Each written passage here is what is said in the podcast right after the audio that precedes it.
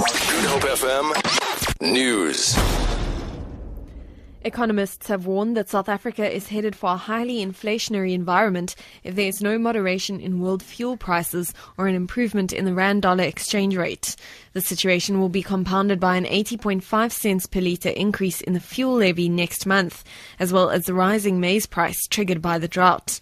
Nedbank economist Isaac Matshego there will be upward pressure on transport costs in the inflation calculation, and that will push the overall inflation rate higher. In addition to that, uh, we've seen reports of a drop in the maize crop due to dry conditions in South Africa this year, and an, it has actually been estimated that uh, we will have shortages of maize during this year. That definitely will put upward pressure on food inflation.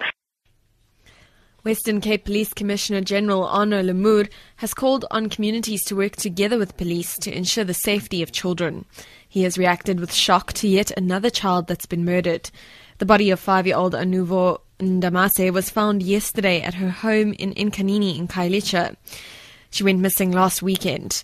Lamoer says a 32-year-old suspect will appear in court next week.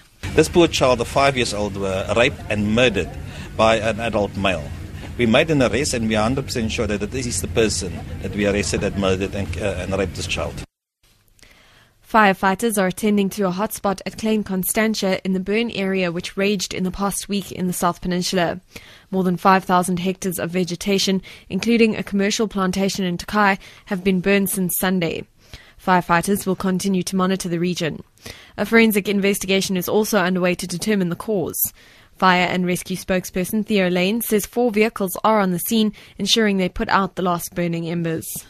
Overnight, we've been able to uh, downscale the operation to just four vehicles remaining on the scene, just dealing with hotspots Klein Constantia area. The fire is a little bit uh, inaccessible. It has to be done by the ground crew um, on foot as the vehicles cannot reach the incident command at uh, Lakeside Fire Station has um, also been uh, closed.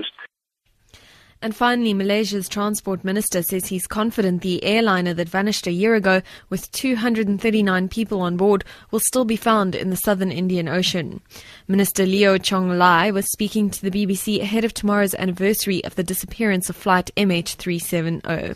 All the experts told me that, all the experts confirmed that, then we are confident we can complete the search hopefully by May this year, and we hope we can get the plane. For Good Hope FM News, I'm Amy Bishop.